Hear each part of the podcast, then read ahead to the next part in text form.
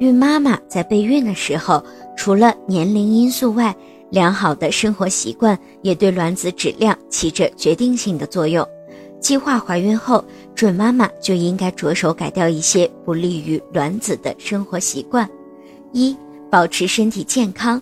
女性身体越健康，卵子发生染色体变异的概率就会越低，不仅会如愿的受孕，将来流产的危机也会变小。最好是在卵子质量最高的时段进行受孕。二、调理好子宫环境。